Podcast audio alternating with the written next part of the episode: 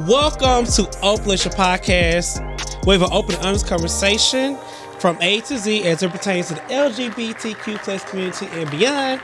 I'm your host, Rodney, and you can follow me on IG at I am Rodney Wash. I'm your host, Marco DePrence, and you can follow me on IG at Marco DePrence. I'm Shazam. You can follow me at kid and- underscore kid and play underscore. And I am your host, Solomon. You can follow me at uh, Solomon E Stretch on IG. Nobody knows their We will get to the guests. after. Shortly, after these commercials. But you guys, openers, we have made it to the momentum. Five zero fifty episodes. But it's season two, episode 19. but like, I am just really, really um thankful. I really want to take this moment out to thank all my co-hosts on the panel. I'm gonna start with my left, Solomon Mike Kelly. um, I just love What's wrong with Kelly? No, Who's Beyonce? I know it ain't you. Bitch, me. it ain't no questions. Girl, you're Matthew. You're the manager, girl. We'll get to you, Latoya. Girl, I would grab my own luggage and get the fuck. Get the fuck out. No, but like honestly, like Solomon, I just you are like my rock. You keep me calm when I want to go over the ledge, you know. So I just want to say this thank you for keeping the journey with me. I know it's not easy doing this, but you know, it takes a team and you to put the T in team. Team, team, T E A M E. I don't think all I right. Now, yeah, I'm drinking. Come on now. try, try to give her testimony, girl. Marco. I'm gonna let I'm gonna just let Rodney have it for, for tonight. Marco, I just love you so much. You are you just bring like uh calmness to the podcast when we get rowdy. You are just like the the eye in the storm. You just just stay just stay here. this is starting to sound like the end of DC three. You remember when? Wow. and here's your luggage. Just saying. And uh good old Shazam. Hey, girl. How you doing? You know he's forever Michelle. but I like Michelle. Like he, it's like it's a balance. You know what I mean? Like you just need that balance, and I feel like we all like really connect with each other, and I appreciate that. We don't really have any issues, and that's a blessing. And I feel like if we ever do have an issue, we able to talk about it. Mm-hmm. And just thank you all, and the openers thank you all too, because y'all are two new people, but y'all have added so much to this platform. And me and Solomon both just thank you for this being who you are. I would like to add that Michelle closes out the melody. She makes sure the harmonies are well. And She Destiny's Child. does. She does. Thank you, Rodney. She's I would like to thank my family for picking me. my openers who I love. I thank you. I love you, Atlanta. But enough of the sentimental shit. we about to get into the collection, baby. So And happy. now we have a plate. Hallelujah in the sanctuary. So what this is, you guys, this is our collection plate where you can donate and help support and pay all, pay for all this good production. You know, we got to pay for our good old clothes and things. This shit ain't cheap. And since it's 50 episodes, we want $50 for each opener. Come on. Bless us. And how you can do that in every really do sound like description. I know, right? In every Come put it in my description. head. Come put it in my $50 for head. every year. Every Yeah, time. let me show. Hold on, before while, while while we are giving, you can um just pass it down, baby. Thank you. We take see we take everything. Jangle jangle. Pass it down. Pass it down. Pass it down. Lord, yes. Now watch the people steal. Put it right there. Mm-hmm. Will a man rob God? But how you can give openers, you can click the link in every podcast subscription web platform lists us on. You can click that link and donate, and also go to our website and click the donate button. Now, Solomon will tell us how you support for free, because free helps too. So to further support us, we absolutely appreciate your DMs do. On IG. We appreciate when you guys text us if you know us. Um, but we would also appreciate if you like, comment, and subscribe on our YouTube channel. Holy Trinity. And and when you make your comments, give us some content. Like we really want to know what you guys think. And um, Uh oh. So I'm going to use this opportunity. So, you know, just like Rodney was saying a little while ago, you know, the work that we do is not easy. And sometimes, you know, the comments can be a little, mm, they can be a little, you know how many times we've been told we going to hell? Child. Yeah. Y'all get those? Well, if I'm Yeah, going to we get hell, I got a those. first class flight. Said if. But we even appreciate those comments because we love to hear how you all think. We love to know what you think of us, and we love to know that you're watching. There you go. Even though we be trying to figure out how you found your straight ass on our gay ass podcast. But, Taking tips on how to clean out.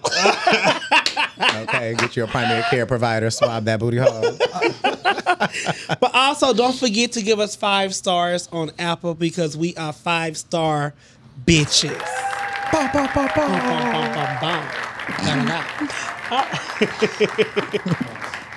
And also, sitting next to me, I have our special guest of the evening, Jai, the gentleman from Dear Black Gay Man podcast. Welcome, welcome. Thank you. Thank you for having me. Thank you for coming. So, yeah, tell our openers about you, your podcast. How did it start? Well, I am an opener. I'm very proud of that. Let me be Well, clear thank about you. that. Hallelujah. I do be listening to y'all and the shenanigans that ensue. So it's very exciting to be here. Thank y'all for having me. Uh, I am Jai the Gent. That's J A I the gentleman on IG. Um, and I host Dear Black Gay Men podcast. It's we started a year ago, uh, a little over a year ago, when I got stood up for a date, and I sat down in front of a mic and said, "If I'm getting stood up for a date, other people are getting stood up for a date. So let's talk about what that means and our feelings." And since then, we have uh grown and expanded and the podcast is growing i'm very very excited about it you can follow us at dear black gay men i don't know where i'm supposed to look because i don't want to look at the tv There's cameras everywhere. One of them will catch you. okay okay That's why we need donations. All right. so yeah, you can follow at Dear Black Gay Men on all social media, and um, I'm really excited. We'll be in Washington D.C. for our live show on September 8th, so it's very very exciting. Yay. So yeah, that- Dear Black Gay Men, it's happening. It's a thing. Yes, yes, yes. Well, let's start it. So, good girls. um, one thing I do appreciate is a good old banter back and forth. Um, as I said earlier, if I have, I'm gonna say this now. It's only a couple of gay podcasters out there that really have a reach, and we're not always going to agree with one another, and that's perfectly okay. Yes, we could be catty and go back and forth. We could do that. Erica and Johnson say, "Girl, you know what we can do," but it's very seldom when we come together and just have an open, honest conversation and be candid and real. So, Mr. J did not agree with my um how I would raise a child that was transgender. And I listened to his podcast. I was like, Child, is he gonna try to read me for filth? Or is he just gonna like I didn't know I didn't know I didn't know what I was gonna get. I was like, girl, let me get ready to go off. Okay. but then when I listened to it, it's good to hear things from a different perspective, right? Not saying I agree with everything that he said, but it's good just to have a conversation. So that's why he's here today. And actually has a dope podcast. Like, it's my when I listen to podcasts, like I'm talking to my best friend. Like it's just really intimate. It's like that late night talk show feel. Mm-hmm. and some of the men be fine on that show. and do. I'm like, oh You mean me? Like I'd be fine, right? yes, and your guess. I don't know. so wait for the openers That's that not how that didn't see- works. but that's not how that works. Like, So for the openers that didn't see the episode, where there was an episode where we discussed Ne-Yo's comments, and Ne-Yo made comments about if his child decided they wanted to be transgender, what he would do, blase, blase, blase. So that's what sparked the discussion. And Rodney's being very candid about it. Rodney's sound clip was paid like 14 times in the podcast, it was funny as hell. so let's get into it. let's get into it. So, what? So let's see how I want to um, start this conversation. So, what did you like about what I said about the transgender of raising a child? first the the baseline is I like that you talked about it because Ne-Yo is fucked up. Point blank, period, for me. He is like I re- I remember the years when Ne-Yo was like one of the closet queens, and we was trying to figure out if he wasn't one of the girls, and apparently he's not. Although he could still be. Who knows? Um,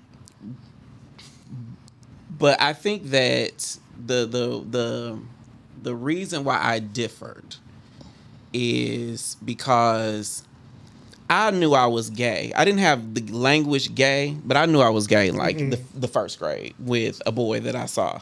I knew I the way I felt about this boy was not the way I felt about other people, right? Mm-hmm. And and the idea that I if I can tell for myself when I'm 5, 6 years old that I'm a man, I'm a boy, I like him, he's a boy.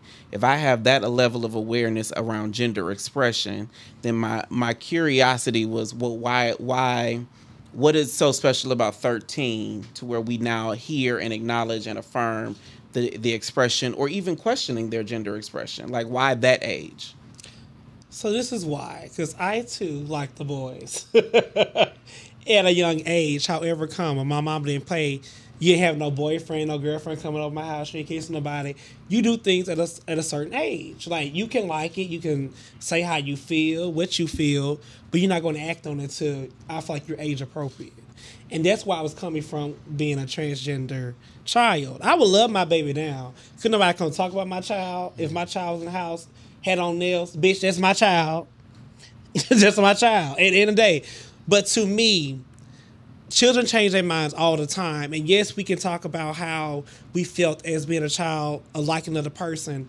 But I really thought I was everything growing up. But my mind was so impressionable. Everything I saw, I said, "Oh, I'm this. I feel this. I feel that." Like hell, I was making damn mud pies and trying to eat mud outside. So I saw somebody do it on TV. I said, "I'm gonna make a cake." You know, like that's how. Not saying kids are that naive, but they are very naive. Mm-hmm. And sometimes when you grow up, I don't want my child like, oh, daddy, you know, I felt like this, but now I'm changing. However, we will go to therapy, right? We will go to therapy. I want to make sure my child understands that's that is not just like I'm gay, I like boys, right? You can go back and say you can be straight later. But when you alter your body and when you change things, that's hard to reverse, right? If my if my son said, "Oh, I, I feel like I'm a woman," and we go to the operation table at 15 or 16, whatever they feel like, and we start, if you gonna do it, you gonna do it all the way. You gonna be a bad bitch. Like we ain't gonna have no masculine features on you. You gonna be that girl, okay? But even but even that Rodney is is dictating how that how another human being expresses. it's still a child. But first, like, do you expect a, a five year old little boy or girl to come to you and say, "I feel different," and then they go under the knife that day? No, I didn't say that. That's why I said at 15 or 16. So once that's but affirming done, their gender doesn't mean they get some type of surgery. Well, if they wanted to do that, let me just put that out there. If they don't have to, if they wanted to, I want to make sure that we have strict therapy sessions, one on ones with them, and you understand what you are doing. Because once you do that, you cannot go back. But I think there's a difference between gender expression mm-hmm. and um, sex changing. Mm-hmm. And so, like, when we're the conversation that you guys are having is you're like blending definitions. And so, mm-hmm. there's like a difference between transgendered and transsexual. And so, That's true. Well, I'm speaking from t- okay, so fr- transsexual. fr- so from the transgender perspective, if a child were to come to you and say, and this is just for everybody in the room, this isn't me asking just Rodney, um, but if a your child were to come to you and say, "Dad, Daddy," depending on how you know how you're labeled in your household, you know, um, Daddy, I feel, and this is your son, right? I feel um, like I believe that I'm a, a girl. Mm-hmm. How do you handle that? if you six or seven, it's gonna be acknowledged. We're gonna acknowledge how you feel. Cause again, I want to make sure that my child can talk to me about anything. Cause I know how I feel. when You can't talk about certain things with your parents, and I don't want my child to feel that way. However, we're not gonna act on anything of that nature.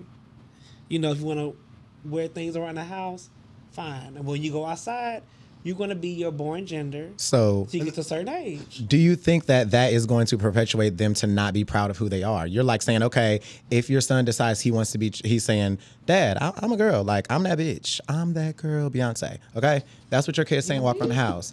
Now you're letting him wear skirts and nails in the house, but then when he goes outside, you make him dress like a boy. Right. You don't think that?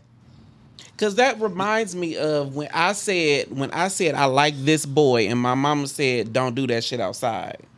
That's the same thing, and I had so much shame about who I am and how I express because ultimately, with the message the child is receiving, the message I received is whatever you say you are is not okay. It's not okay. Mm-hmm. It causes trauma. Right.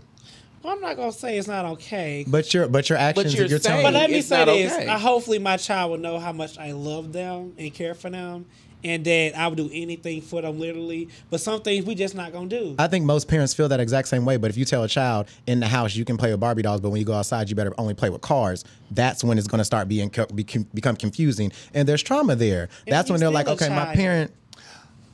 But what? But at what point does a child become a, a human being? Though that's that was that was my You're a human only issue. But if the, if they are a whole human being and they are saying, "I feel this, I want this, I desire this, I express as this," and you parent are saying you can do, you can be you in these isolated incidences in the house when it's just private or whatever, then what you are teaching them is who you are is not good enough to go outside. I'm Well, not gonna hold- say that. hold on, hold on, hold what, on, what hold you on. about to say, Marco? I want to ask you a question, Rodney. So, why can they do certain things inside versus outside? So- Because when I was a child, whether you were straight or gay, you didn't have no boyfriends or girlfriends at seven, and you could have liked the same opposite, whatever it was. You had certain rules you had to go by. You're not old enough to make certain decisions for yourself. You're not old enough to experience certain things. so if your son wanted to play with Barbies outside, that's not okay. If I, I don't care about that. That wouldn't bother me. You just Or wear a dress like Dad. Hey, today I want to wear. I, No, I want to feel like a princess. first grade. No, we're not. We're not. We're not. And if that makes me a bad parent, and I want to wait until my child's a certain age to do that, then I'll take that role. That's fine with me. So, so I, I, I want to be clear. Like, I, this isn't about bad parenting. Yeah. And so for me, it's about what does it mean? And so um, I watched your podcast. I listened to all the commentary. And um, before season one, I had only known Rodney from just passing him by.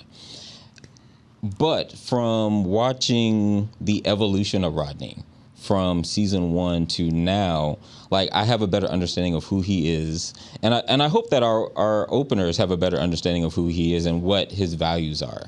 And so Rodney, and you know, one of the comments that I saw on the on your podcast, you know, someone made the comment about this is why people talk about credit scores and this, that, and the other. But that's, you know, we talk about credit scores because that that equates to safety, that equates to stability. I agree with that. And so, um, knowing Rodney, as I have come to know Rodney, it a lot of things come to safety and a lot of things come to stability. And I have seen Rodney react certain ways when it comes to family. And so I don't know if Rodney has the vocabulary for it, and so I'm not going to speak for you. Um, but I can say from observation, like Rodney cares and Rodney protects. And so, if Rodney, so from this is me now asking you, Rodney, mm-hmm. like when you when you think about your kid did we say first grade preschool whatever Yeah. you know first grade preschool your son wearing a dress to school what do you think For one, I would kill a bitch over my child. You already know. I think everybody know that if my mm-hmm. child come home and say anything, That is absolutely clear. So, for me, I think it's more of protection, and I can agree with that much because I might be okay with it, but I don't want my child going out there at seven, being bullied and talked about and picked on for who they want to be. Now, like I said earlier, my child would know that daddy will support anything that you want to do, but we're gonna wait to a certain age to do certain things. Can I offer something? Yeah. So I was bullied as a kid because I was the little boy that had a high pitched voice and ran funny. And the reason why I was bullied, how'd you run? Like a girl, oh. but like I used to hold my titties when I ran, even though I was like first grade and had no titties, but I would run like it was a thing. But but I will say that I was bullied because when I came home, my mother and my father and my family structure taught me that who I am, what they knew me to be because they had language that said gay. I ain't have language that said gay. I just knew I was different. Mm-hmm. But what they taught me was that I'm not good enough, and that made me susceptible to bullying. And what I know and what I try to instill in my niece and what I try to instill in other children in my life is that who you are, regardless of we in the house or out of the house, is enough.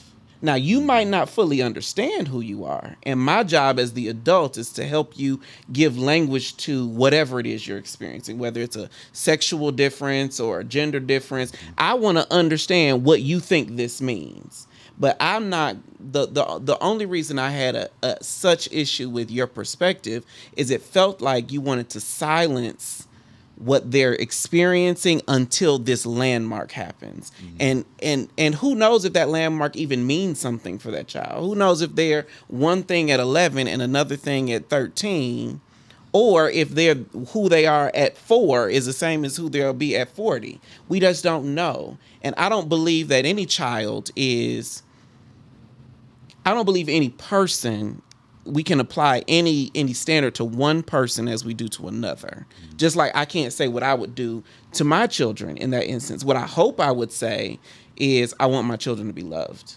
I want them to be affirmed. I want them to be heard and respected and I want them to know inside the house or outside the house that daddy, dad, Jay, whatever they call me is on their team before anything else. I don't give a damn what anybody else says about them. I'm on your team. You know what I, I really appreciated from your conversation was that um, you said I don't have the capacity to speak to this because I'm not a parent. You know, I'm not. I don't have the capacity to speak to this because I'm not transgendered. And for any youth that is out there without the vocabulary, like they don't necessarily have the capacity to speak to it because they don't really know, right? We they don't have the social cues. They just they know from their internal knowing, but they don't have like all the social stuff that Right. society brings. Um, and on the flip side, like nobody and these are for the first time parents. Like first time parents don't really know, like they don't have the capacity. And even parents who have done it over and over again, they don't really have the capacity to parent a child who is gay or transgender because they don't have the experience. And I'm not saying that um, I mean, the world is changing, the world is evolving, and so there's so much information out there. And still, like this I can only speak for myself, and I I know we had this conversation not too long ago. You know, I had this conversation with my mother, and we had this very open and candid conversation about her parenting, and she apologized. She was like, "If I had ever said anything that hurt you or made you go inward, like I'm sorry," and she was like, know no better. she didn't and and so the only thing that i could do was look over my history in the middle of that conversation look over my history and still acknowledge how much she loved me and protected me. And she gave advice based off of her worldview mm-hmm. right? And her worldview although it was narrow based off of her experiences still guided me in a way that protected me. Like i'm alive. I'm how old am I now? 41. I'm 41 and I'm alive. And there have been so many, we've had so many conversations about so many people who are not here today. Like people who haven't made it into their 30s, people who haven't made it into their 20s. And because of my mother's guidance and wisdom, however she packaged it, it allowed me to be here today. And so, um, and That changed me. I got that. Hmm. I heard that in a big way. I'm, I'm glad. Thank you. Um, and I can also acknowledge that, you know, along the way, I had to make the, the decision not to listen to some of the advice because, and I and I had this conversation with her too because, you know, my mother is the type of person she was she would say, work a job for. 30 years, 40 years, get a retirement and then be okay. look. And then I was like, ah, that doesn't fit with my spirit. And then so one day I, I was sitting at my job and I was just over it. And I called her, or actually she called me, and I was she was like, "Hey, how's it how's it going?" I was like, mm. "She was like, well, what's going on?" I was like, "Well, I just applied for a job at a gym." And she got silent, and I was waiting for it, and I was like, "She's about to tell me the speech," and then she was like, "You know what? Things typically work out for you. I'm gonna pray that it does. Hmm. And in that moment, it was like she sees me. Hmm. And it didn't have to be about sexuality, it didn't have to be about anything, but it was just her acknowledging that I am on my own journey. Right? And so That's big. there are like yes i understand that we have these children who we pour into they have their experiences and i feel like i'm talking forever but we also there's this flip side where you have this parent who hasn't done it before and even if they have done it before They sometimes did it with you. they didn't exactly That's what I got. yeah That's what I got. That helped me understand you a little. That helped me understand you a little it. better. Well, thank you. Think of him as an old Southern Baptist church auntie, and you'll understand it. From Mississippi. from Mississippi, yeah, sometimes grandma Well, who can throw down in the kitchen. we hope openness You that. can cook. Oh yes, I can. oh, you throw down? Yes, I can. You didn't know Big Mama, your arm. that idea. but openness. Um, Ooh, want to say that we want to uh, welcome you to that conversation in the comments. But um, that's how you handle conversation, people. yes. Yeah. You don't have to be nasty and mean and go below the belt. This is why we have community, right? To have conversation to help change perspective, change the mindset, and evolve and grow together. But now let's get to the topics. Okay. Yes, yes, yes. well get to before, it. before we get into the topics marco shazam did y'all have anything to add Oh yeah, I'm sorry. Oh no, I told y'all I'm observer today. I very much so was excited to hear this conversation. As Rodney mentioned, and I always say, um, although we like throw our shade, we do our little kikis. It's always great that we have discussions that are important and discussions that people consider taboo. That was like just being open and honest in true fashion. That's one of the main reasons I want to be an open uh, open relationship podcast because we talk about things that everybody else don't want to talk about. People don't want to talk about transgender. People don't want to talk about people talk about sex, but they don't want to talk about sexual health. They don't want to talk about the taboos, the kinks, and things like that. But we're not afraid to touch those things. So tap in. Snap, snap. I just want to say I love the conversation and the understanding of it. Um, I've also been on both sides of it, as talked about on the podcast. When I first came home with my boyfriend, my mom was like, "Don't bring that gay shit around me." So Keep it on the like I'm always, if I do decide to have kids, I'm always gonna support them, whether they're five or fucking thirty, like whatever they decide to do. So Before we go though, I will say putting Rodney's voice in your podcast and redoing it over and over. I was in my house crying this morning. I had was like, I would say if my child was 13, I'm like, damn, that's time number two. He's tearing his ass apart. but you know, at the same time, I was like, not not somebody over here uh, messing up my uh, my co-host. I was like- and so I, I was like, mm, let's, let's get it. I love we're gonna down, get but that was funny, baby. Was we're gonna get into it. But then at the same time, I was like, you know what? This is why we do this, right? Because you know we all have different perspectives, and there are people out there who have who have different perspectives, and I'm so glad you are here today to share yours. Thank you. And I also think that like Rodney's perspective is important. Like that voice out there exists, mm-hmm. and you asking the question, all of us asking the question like why or how, like I think that's important because there was a time where you know I heard something that I didn't like and I shut down. And now through this experience, we get to teach people like, no, you you need to ask the questions. A lot of us, a lot of us have that experience. Mm-hmm. Hearing something we don't like and shutting down. Shout out to Rodney because Rodney slid in the, the comments when I posted that and invited me to the show. That was probably one of the first times that I was like, oh. Because I really like I saw open relationship podcast in the comments and I said, here they go, they about to read. me." and then I'm also thinking it's four of them, it's one of me. What am I supposed to do? I'm about to get ambushed. Sam got this big ass body. Marco is Trey with this voice. Rodney got all kind of Rodney got all kind of crazy Queen. opinions, and then you gonna rip me to shreds in a very professional way. So I'm like, what what angle is this comment coming from? And then, but also when Rodney he he signed the comment Rodney, so I was like, I knew who it was. But when you invited me, I was like, oh, I guess we can have a conversation. Mm-hmm. Sure, of course I'll be there on time. And I you love it. He sent me six time. emails that said eight forty five. I said I'm gonna be there on time. I'm gonna respect y'all time. I ain't gonna be the one that's late. So I'm here for it. I'm very excited to be here. Get to the mess. Yes, let's, It's let's the do the messy. Let's get to the mess. You're not just with the mess, are you? It's 50 years. I'm 50 years, child. Well, 50 years. Give us $50 like it's 50 years, child. Yes, yes, yes. It's so 50 episodes. I have one question. How do you feel about living with your partner before you're married? That's what I'm going to assume. I'm all for it. I love living with my partners. Um, yeah. A wise philosopher, Deborah Cox, once said, absolutely not. Why though? I don't want to. I don't believe in giving somebody husband benefits until you're my husband.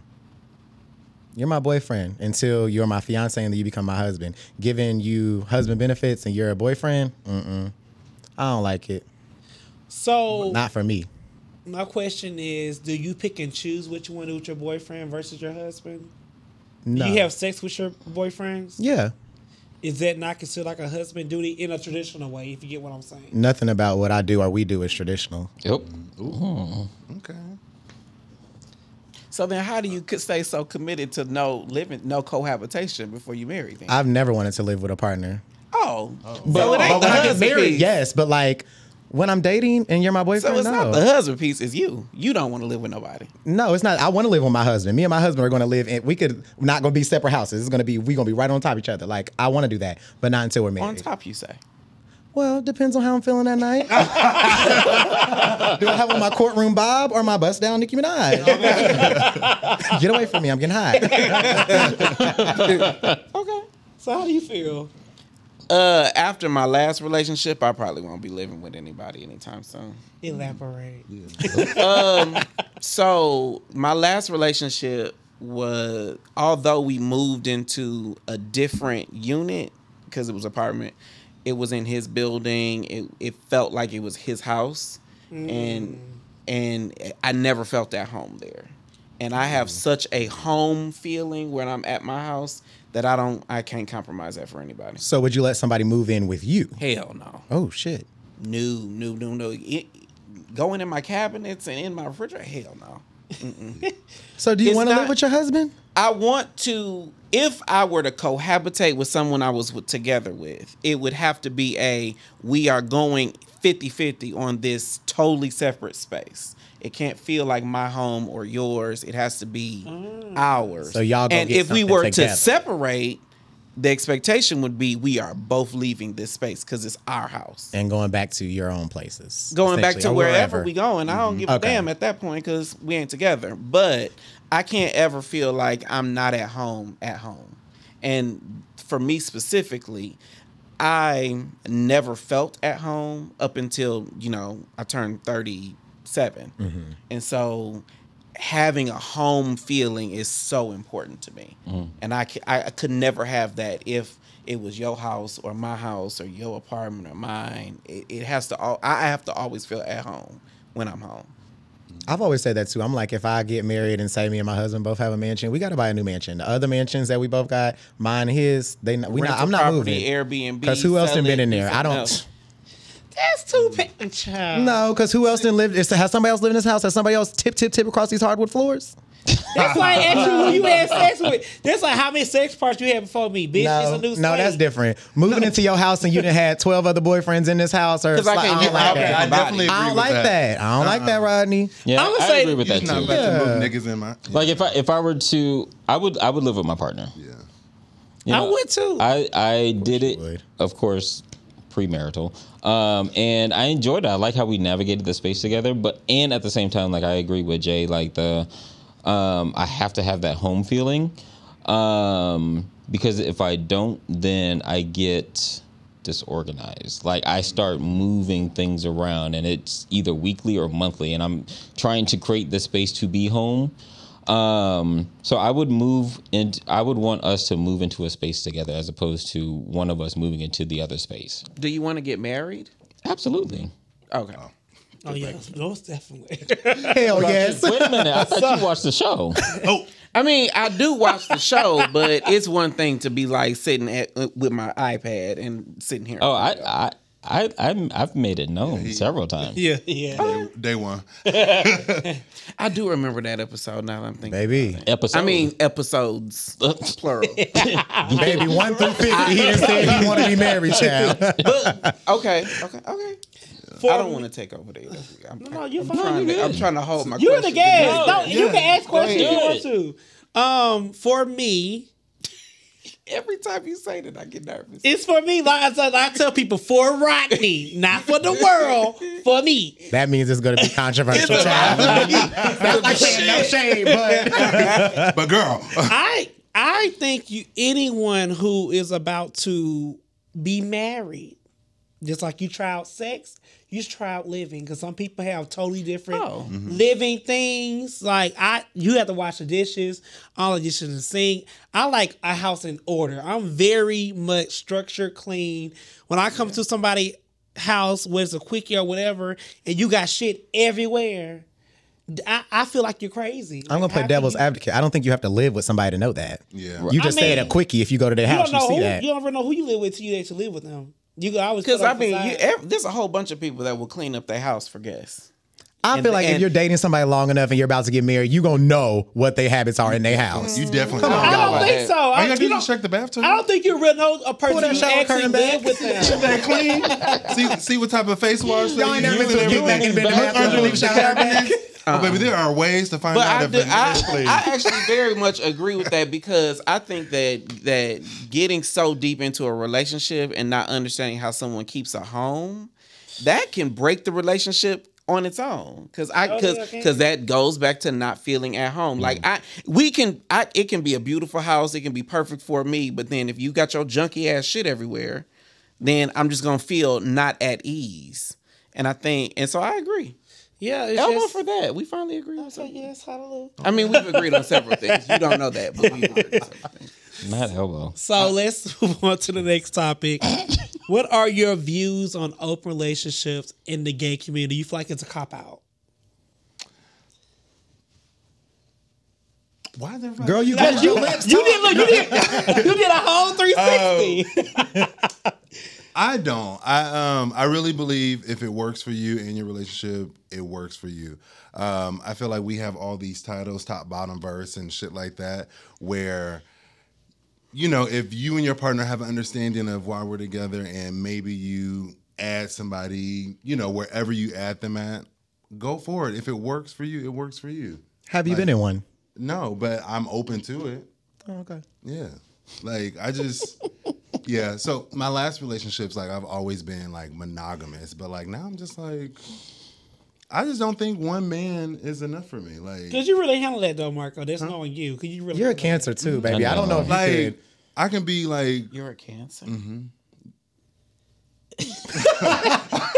That's, that's the same thing we said. yeah. um I just I just really feel like communication goes a long way and you just have to know what you want and how you like to be pleased emotionally and physically. I see your So, man like- come in the house telling you this and you just go to fuck off. Mm-hmm. Honestly. he no, leaving I- at three o'clock in the morning to go get some ass a dick. No, it, Right. it don't Hey, work. babe, no, I'm go- I'm going to no, see- No, That's the thing, No, but see, that's no. what- that's- it, it is not. Well, for me, This is Marco, why. Hold on, I'm gonna let you finish not- your point. I'm gonna let you finish your point. it does not work like that. Like it really has to be a conversation. So like, say, so for example, it's Pride Weekend here in Atlanta. Um, dating, not me, just hypothetically speaking, dating someone. Oh, babe, you know, you want to go out and have a little fun this weekend. Okay, every man for itself. Maybe we come back to the house, have a little conversation, whatever the case may be, and we good. Like, Baby, I'm gonna push back and say Pride weekend will be the weekend I would tell you absolutely fucking not. But if it's an open relationship, it doesn't matter. Like, That's the communication is key. yeah, What is and we're rules? communicating that it's pride and that we want to go out and be hoes. But he said no. What is the rules for? What if he said no? Yeah. Okay, then. So it's it's off the table. So that doesn't make no sense to me. Like you can't pick and choose when you want me to be open. Either we're open or we're not. But communication is first. Open is not first. well, Nope. I, I feel will like they go say hand that- in hand. No, no. I have For friends straight Marco, and gay. communication is first, and then open is second. I have As friends that are straight and gay that have been open relationships, and everybody like has rules to their open mm-hmm. relationships. They really do. Like I have a female friend who is straight. She was open relationship, and their thing was you can't hook up with the same person more than twice because if you're hooking up with them more than twice, you're starting to develop feelings. So I'm I like, agree with that. okay. But then there are some people that is just like, okay, you can hook up with them, but I don't want to know who it is. So there's like a lot of different things too. that go into rules. So it's like you can't really, if it's open, it's open, and you like Marco said, communication is key. Mm. But for me and my house, no. I don't think I can I do it physically because if I truly love you and care a fuck about you, it would kill me knowing somebody just touches what's mine. However, comma, I think I have a couple of people that I know in relation of relationships. And uh. y'all all for it, and then y'all have issues because this one talking to this one, this one doing this one, this one to come home at five oh six at six thirty. You blow up their phone. What's the fuck is the point? But what if one of the rules is we only play together? That's still an open relationship. That wasn't their rule. No, I'm just saying, what if? I'm just talking about what I know for what I Oh, from these people. from these Hold on, hold on. experiences. I have a question. Let's get. Uh, I want to say let's get out the specifics of that. Oh, okay, you're right. You're right. Let 'Cause this you, love be to grill, you love to grill people on the show right I'm sorry. But, But like, question, you so you wouldn't have an open relationship. Would you participate in one? Have you been to somebody else's house that you know got a man? I would say this. So this is this is this is a true fucking story. I knew this one guy slid in my DM, mm-hmm. and I knew that he was in a relationship. I said, "Add your man to this thread, and if he say okay, I'm fucking with it." So- did you go over Communication is key. he never did it because I just mean he was cheating on his partner.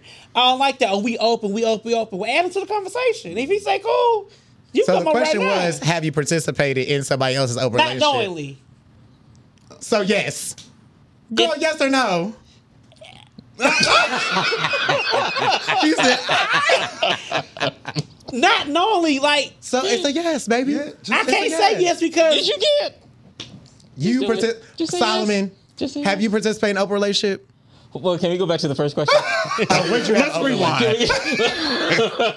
so would I per- would I have an open relationship? Um, I don't think I'm mature enough right now to say yes. Okay. Um, I honesty. I like that. yeah, I think that it, uh, for what I'm looking for, I would definitely want to experience my partner by myself. Yeah.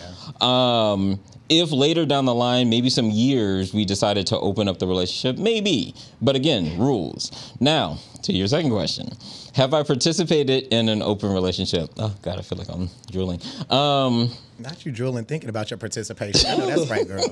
Good. I, I have knowingly.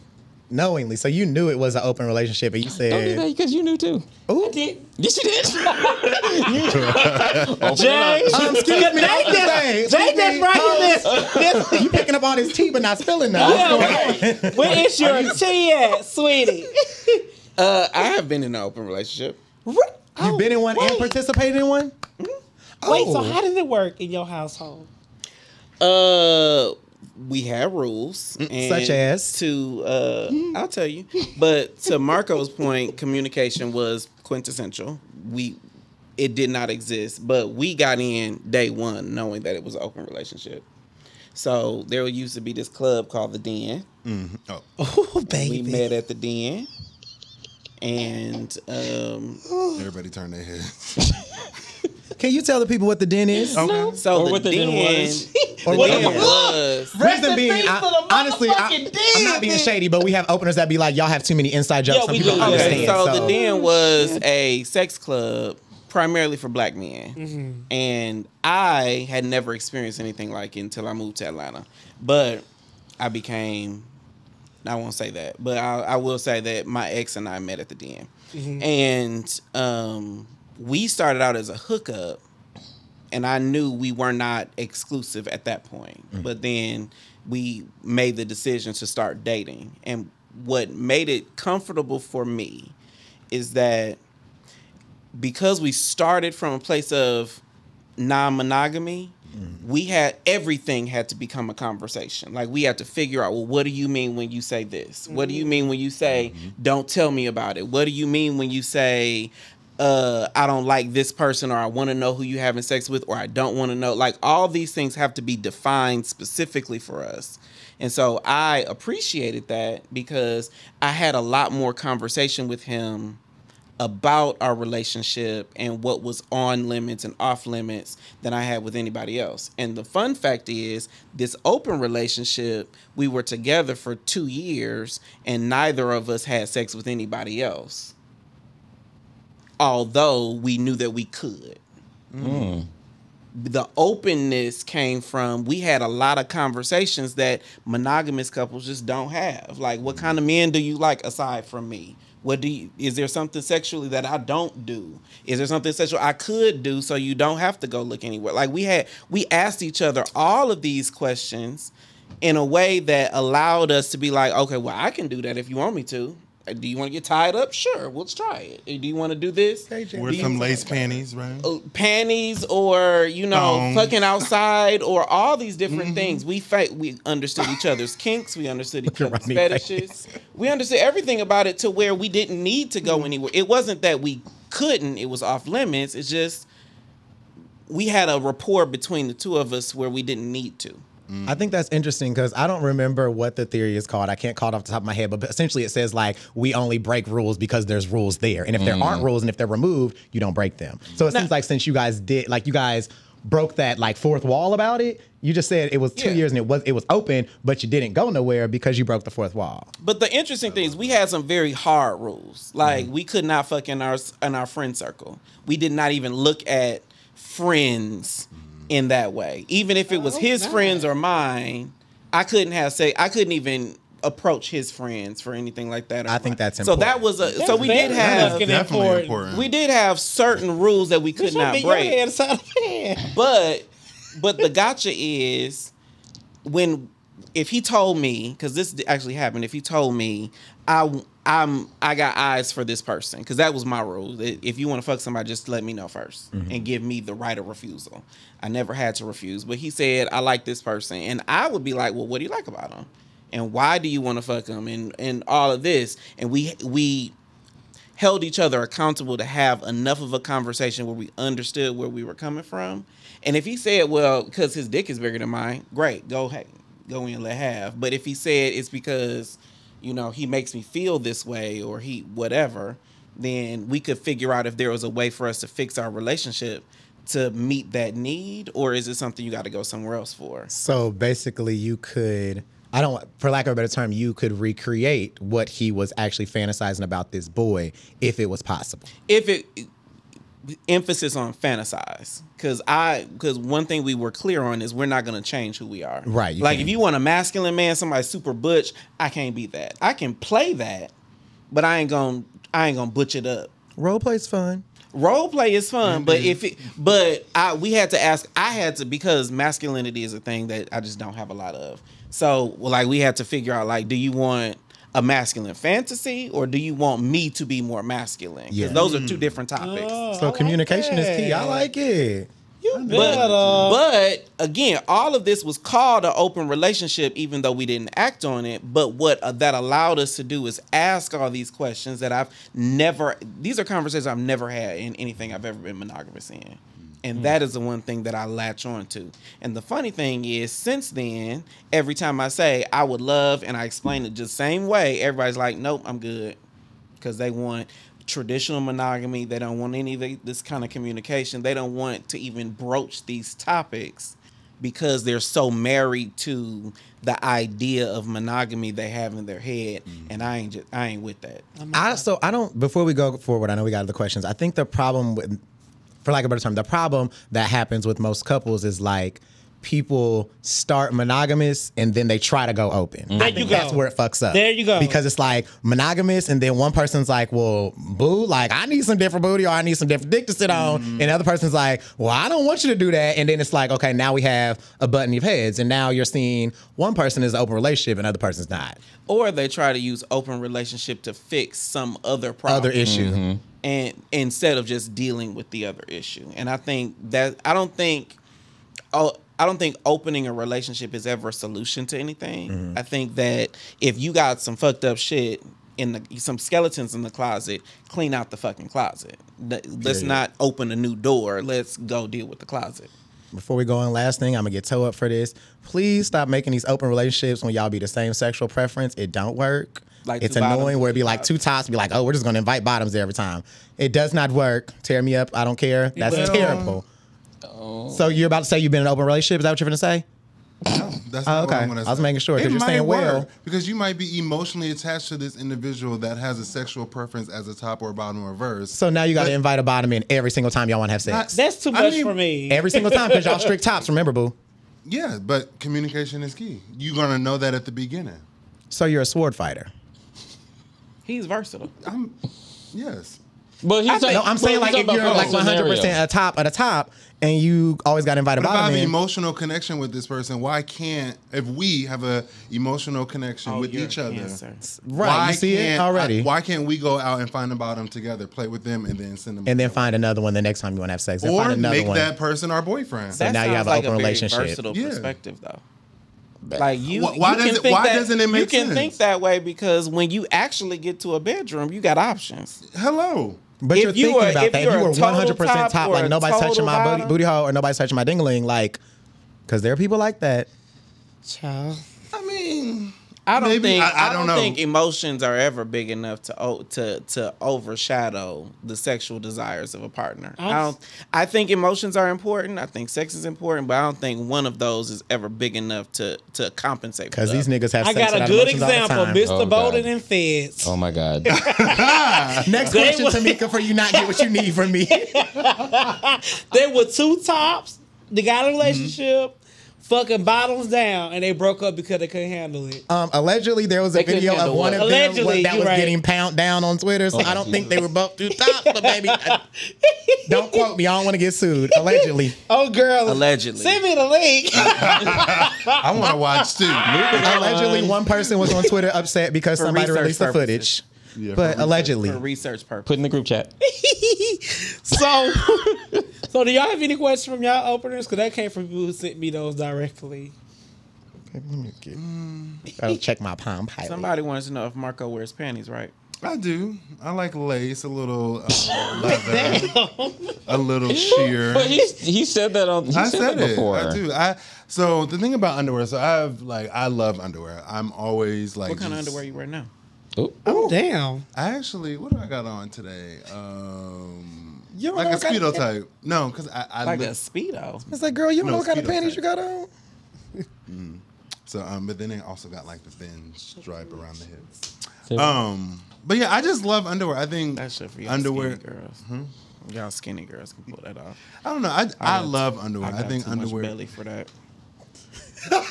So you know what? You know what? Let's let's take it to a more political stance. How do y'all feel like gay rights will be in the next twenty years, going the direction we are in? And what does that mean to you having gay rights? Fucking question. I will say if um everyone does not wake up, no one's gonna have any rights. To be very honest. Um, prior to working in consulting, I worked in politics, and one of my mentors always told me if you didn't have a seat at the table with your voice, you were on the table, which means you were being ate. You were the meal. So what um I think we're realizing now is a lot of people are realizing they're on the table, so they're trying to get a seat.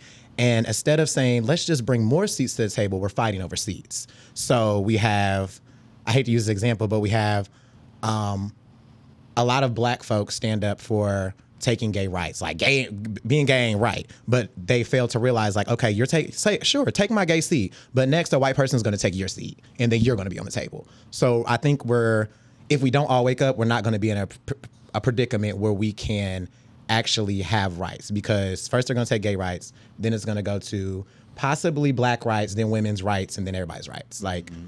It's it's a bad cycle that's happening if people don't wake up. But people are taking women's rights Yeah, it's as sad. we speak. Yes. They're taking gay rights as we speak too. And Uh, black agreed. I, I, I think that all of those and black affirmative action, uh, abortion, and gay marriage apparently is on the docket. So all of those things are happening in concert, which is the unfortunate part. But I think that's because we are putting them in boxes. We're compartmentalizing them. But when we realize that gay rights is black rights, women rights is black rights, when we realize, because you have black gay women, you have black gay men, you have It's five of them. I'm mm-hmm. straight. Girl, spaghetti is straight till it get hot. a meatball. Emphasis on balls. but, but the thing is, like Everything was so nice. you know we we have like especially when i look at the black community right you know you have um you have straight individuals who are against black gay males you have straight individuals who are against trans you have um, straight individuals who are against you know whatever and so the thing is is like we have to look at an individual experience as a collective experience. And so when we are able to do that, then we can actually come to the table with information, right? And we can actually come to the table and also advocate for other seats. Because it's not just my seat. My seat is not the only important seat. I have to be concerned about your seat too. Can you say the kingdom quote? Oh, um, so I don't remember where I got it from. I think I saw it on Twitter when I was scrolling for other stuff. But um, Wow. what? But um, the, the individual said that you know it needs to. Yes, the individual said um, that you know you can't be the king of the kingdom. You can't be the queen of the kingdom and not advocate or not protect everybody in your kingdom. And so um, when I think about politics, when I think about gay rights in the future, um, I think about like how I show up, right? And I, I have to think about like all the people around me who are affected by gay rights because I could be a gay parent, right? One day, and then my child be straight. I can be a parent one day to a female. So I have to think about everybody in in the circle. But I think that's the def. I was told a long time ago that that is the definition of stigma. Stigma is when you think that something can't happen to you. Right. That I I I am a parent and I'm going to advocate against transgender rights, not knowing that one day I could have a trans kid, mm-hmm. or I'm gonna I'm gonna be homophobic, not knowing that you know I got a homophobic brother or cousin. I got a cousin that used to draw, call everybody a faggot, but until he realized, oh, here you go, my cousin. I love you, but you ain't like them. Yes, nigga, I am. I'm one of the. I'm one of the girls. Unique. But you know, I can't remember which politician it was. It was a white older male, and he advocate he was against gay rights. He, he voted against gay rights, but then he showed up at his gay son's wedding, and John there. McCain. I can't remember. I don't think it was John McCain, but it could have been. John McCain got a gay kid. but it but there was so much backlash but then i was thinking about it i was like as a parent i don't care what your politics are like and uh, i think about like if i were to partner with someone i don't care what your politics. well i do care what your politics are but if we have a kid and you don't support our kid we're done we're true. absolutely done That's true. and so like I also think about value systems and so like your your your politics could be here but your family could be here. And so it really just depends on where you place your level of importance. And people fear the unknown until it happens to them. Then it, when it happens to them, they realize they have to like, okay, I have to learn about this. I have Mm-hmm. to figure this out. I have to know more about it. Absolutely. And that's true. That's one thing I do like when you when we have conversations. People like, why are you speaking about something you don't know about? you're not experiencing. We have people every day in politics are speaking on people they have no connection with, making true. laws they have no connection with. And I love how you both said, bring have like set up fight, bring a new chair seat to the table. I think even corporations, you should have everyone who is a seat. Uh, what you call that person at the table? C suite you had a CEO, you had a board. board. You have board members that represent every part, somebody in your company. How can you have board people, white people, they, don't, and they speak for everyone? That doesn't make any sense to me. Maybe we can That's how that- government that's- should be too. Like, But the flip side of that is we don't have a lot of representative people that are running and winning. Mm. Because we have had many LGBT candidates across the country that just don't win because of several whole systemically racist practices Yeah. against us, gerrymandering, redlining, all those things. And so it, it the hard part about the table is that getting a seat at the table is so tremendously difficult for marginalized people mm. that that it's as as well intentioned as we are, we some the, the the deck is stacked against us in so many different ways, in ways that we don't even realize is stacked against us. And that's the fucked up part because that goes back to racism and segregation and slavery and all the all the things. Because the white people, Republicans and Democrats back in the period of enslavement, they've been working on the same game plan for like 200 years of keeping white people in power. Four.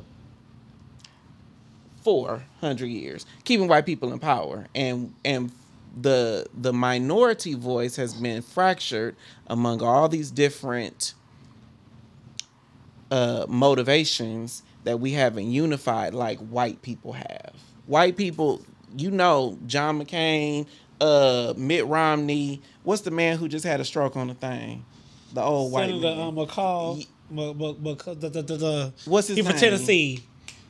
y'all know what i'm talking about I know who you're talking about, I can't think of his name. but He not the a only thing I can. he the oldest white He was man just in sitting there up there. He was silent. Yeah, the only thing I can now hear in my head is McCall.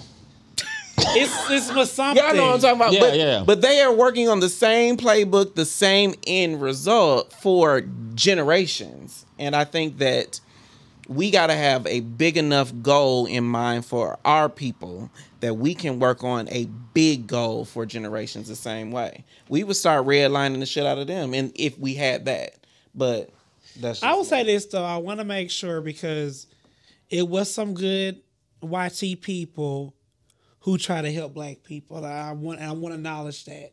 I do because we wouldn't have got where we are by ourselves because we didn't know what was going on. You got some good people out there.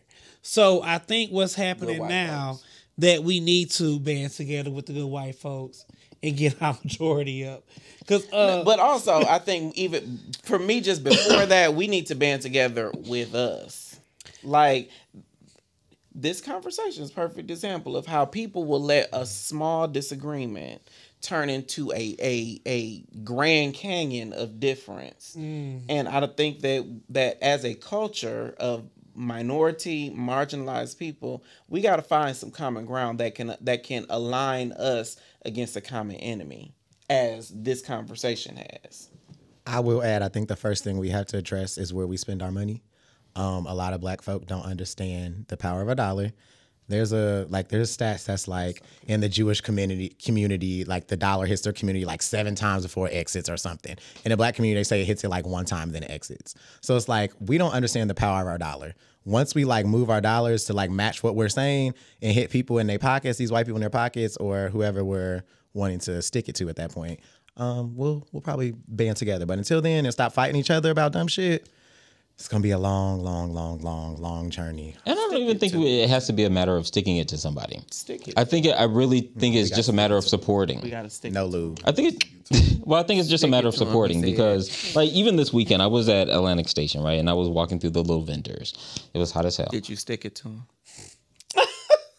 He likes to get stuck. Or was it sticking to you? was it sticking to you E stretch. All of the above. Um, but, so I saw this this young vendor, um, high schooler, and he was selling these shirts. I mean these uh, hats, but he also had shirts and hoodies, and it says "Love Yourself." And yeah, i didn't see that well, yeah, because it was Okay. backwards. I mean- um, but it was. well, I'm sorry, I didn't mean to be like that. i mean that was a little fast but My bad. but um, just the idea you have this this kid coming out of high school and he's starting a brand, and it wasn't about sticking it to anybody. It was just a matter of like I want to support this young black person, right? Um, and then there were other vendors out there who I was like, I just want to support them, and I think if we have an interest in supporting, say what? I think if we actually have an interest in supporting people, especially um, people who look like us, I think that goes a lot further. yeah, well, guys. Because we could talk all night, baby. Yo, it's coming. This is gonna be good. We might have to do a panel in the future. Ooh, a You know, panel would something be working nice. on. I got some. Maybe a live show, chat.